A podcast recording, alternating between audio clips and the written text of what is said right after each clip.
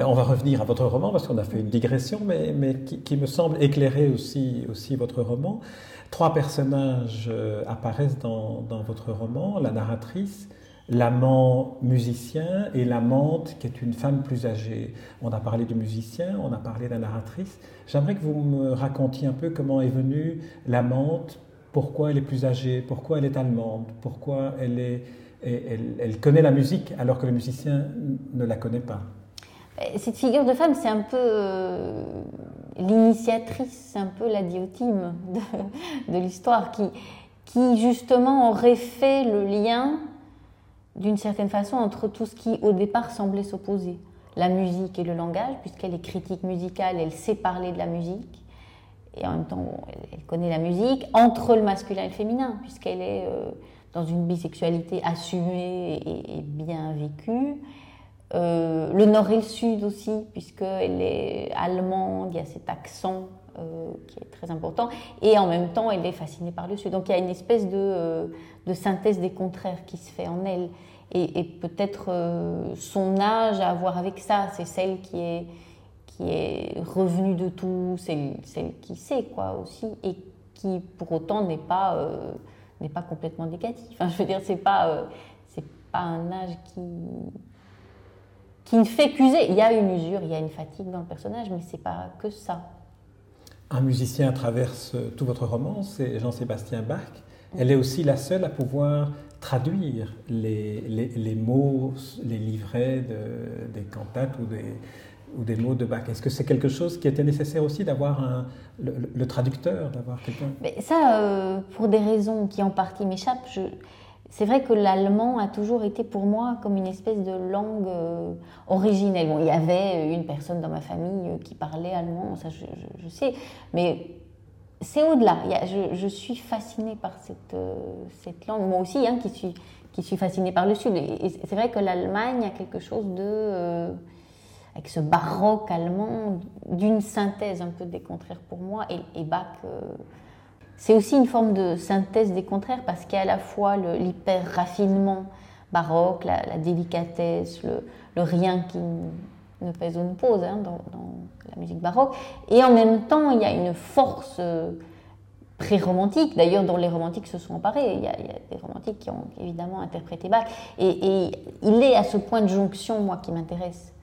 Et, euh, bon, j'ai rencontré des musiciens qui, préfèrent jouer Bach euh, sur des instruments modernes.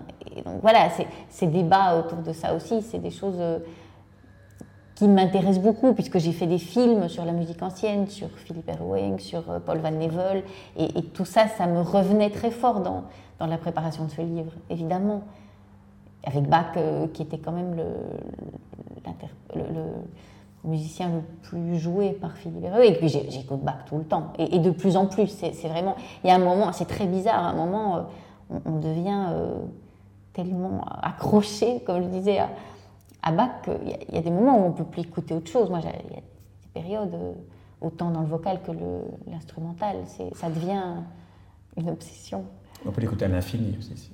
À l'infini. Totalement, oui. Sandrine Willems, on a évoqué votre, votre roman et on a fait des références à, à, beaucoup de, termes savants ou de, ou de, personnalités comme Freud, Lacan, euh, Ferenczi, etc.